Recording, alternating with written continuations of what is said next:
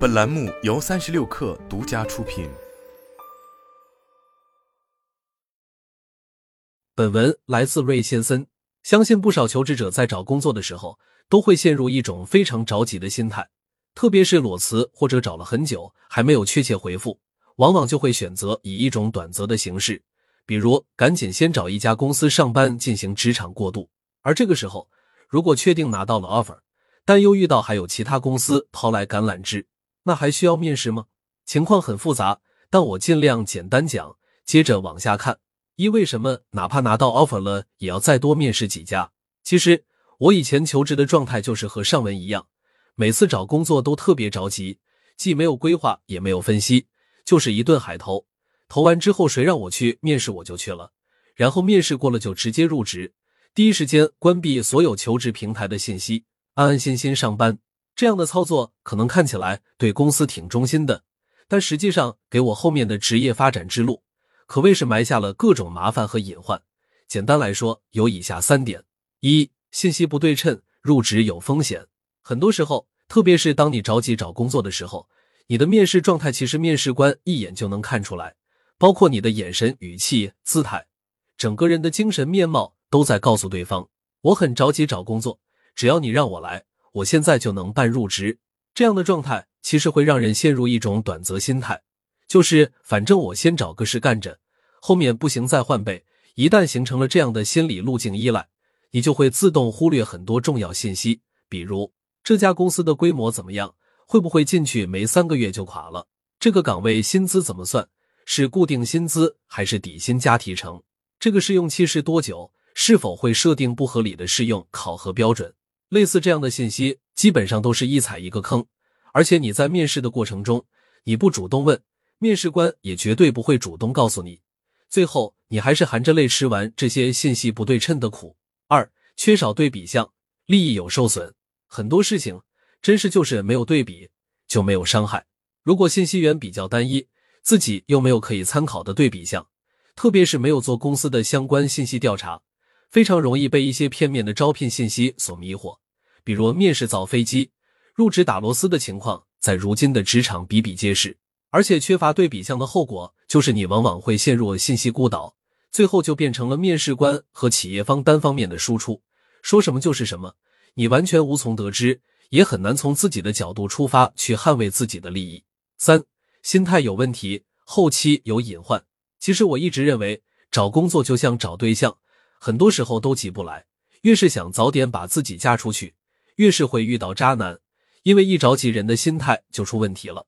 职场也是，一旦你陷入了早点找个事先干着这种心态，你就会发现下一家公司大概率还是有无数个坑等着你，而很少有人告诉你的是，如果没有想明白自己身上的原因，你靠跳槽永远解决不了那些隐患和重复发生的问题。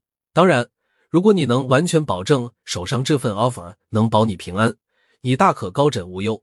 可有几个人敢拍着胸口说公司能养我一辈子？对于纷繁复发的职场来说，多一份备选方案永远是你在职场最后的勇气和底牌。而不考虑备选方案是人的通病。其实，在这个过程中，关于要不要继续去面试别家公司，最核心的问题是我到底有没有备选项？胡菜头就曾说过。不考虑备选方案是人的通病，这是人性使然。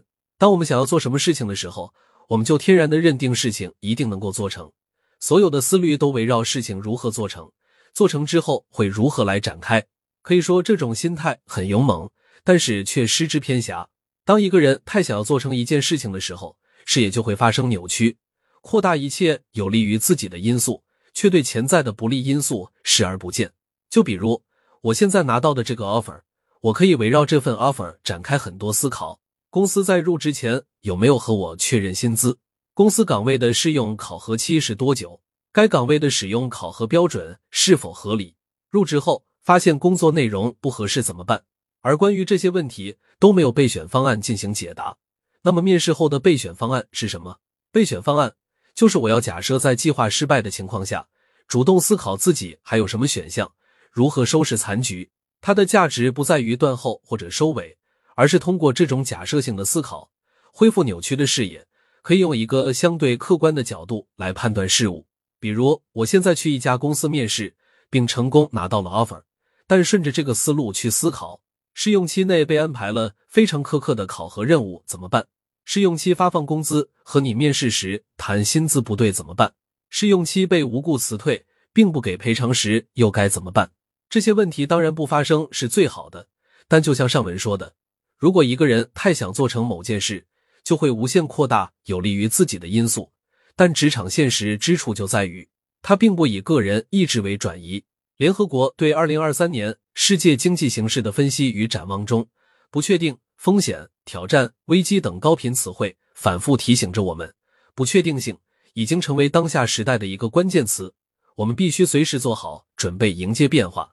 对于普通人而言，在这个不确定性时代，多一份备选方案，无疑是在职场变故来临之前拥有多一份避难的保障。三，你始终要假设一切都会失败。其实，回到我自己本身，我一直在写职场公号文，这几年也见过不少行业的更换轮替。你看，这家公司今年说着要冲击 IPO，预备上市，可能明天就出现内部贪腐和财务危机新闻。再到后天，可能整个行业都在连篇累牍传他的负面信息。很多时候，人们常常会过于放大成功的几率，而忽视危险发生的几率。我为什么说，即便拿到了 offer，也要多出去面试？因为你并不知道意外和明天哪一个先到来。而且，当你一无所有且毫不准备的时候，你也会发现自己将陷入无尽的被动之中。而备选方案的好处在于，需要你去假设一切资源都失效。一切行动都挫败，然后自己还可以做点什么？这样的前提设置会倒逼你去不断做更多的准备和尝试，并不局限于某一座城池。有了这样的认知，自然就可以重新考虑如何更有效率的发挥自己的特长。这时候你就会发现，之前自己之所以能够做成一件事情，很多时候都轮不到谈自身努力，一切只是大势所趋，自己多多少少搭上了顺风车。就好比有很多人出去面试都会说自己为公司做了多少业绩，创作了多少价值，云云。但你自己细想下，那真的是你做的业绩吗？还是说其中大部分是公司的品牌溢价？又或者说那本身就是公司长期的合作客户？只有意识到自己的能力所在和能力边界，才有所谓个人努力的发挥空间。不然的话，即便能有一时的成功，也很难获得长久的成功。那么作为职场人而言，我们又该如何去避免这样的风险发生？我在这里给出三点建议，仅供参考：一、适时观察，与其专注于不确定的未来，不如让自己提前做好风险把控。隔一段时间，可以和不同行业里的人定期交流和沟通，充分去了解你感兴趣的行业里都有哪些变化和机会。如果合适，就可以尽早准备，而不是非要等到最后要找工作了才想起来我要改简历、问朋友、找面试。二、风险对冲、分散投资的道理，想必大家都懂。在不同的职业发展阶段，都应该做好风险对冲。比如，在职业变故之前开始存钱，做定期存款，以防止断供；定期出去面试，多看看自己在市场价值和外部环境，交几个不错的猎头和 HR 朋友，了解内外部相关信息。单一的个体永远无法拥有系统和平台的力量，但可以尽量做多线准备。把风险控制到最低。三、核心价值。说到底，避免风险发生的关键，还是得拥有战胜风险的能力。比如说，锻造你的核心能力，打造你的核心价值。要想在遇到职场波动和不确定时拥有足够的抗打击能力，那一定是你有某项东西被市场所需求，被客户所需要。只有这样，你认为的核心竞争力才是真正的核心竞争力。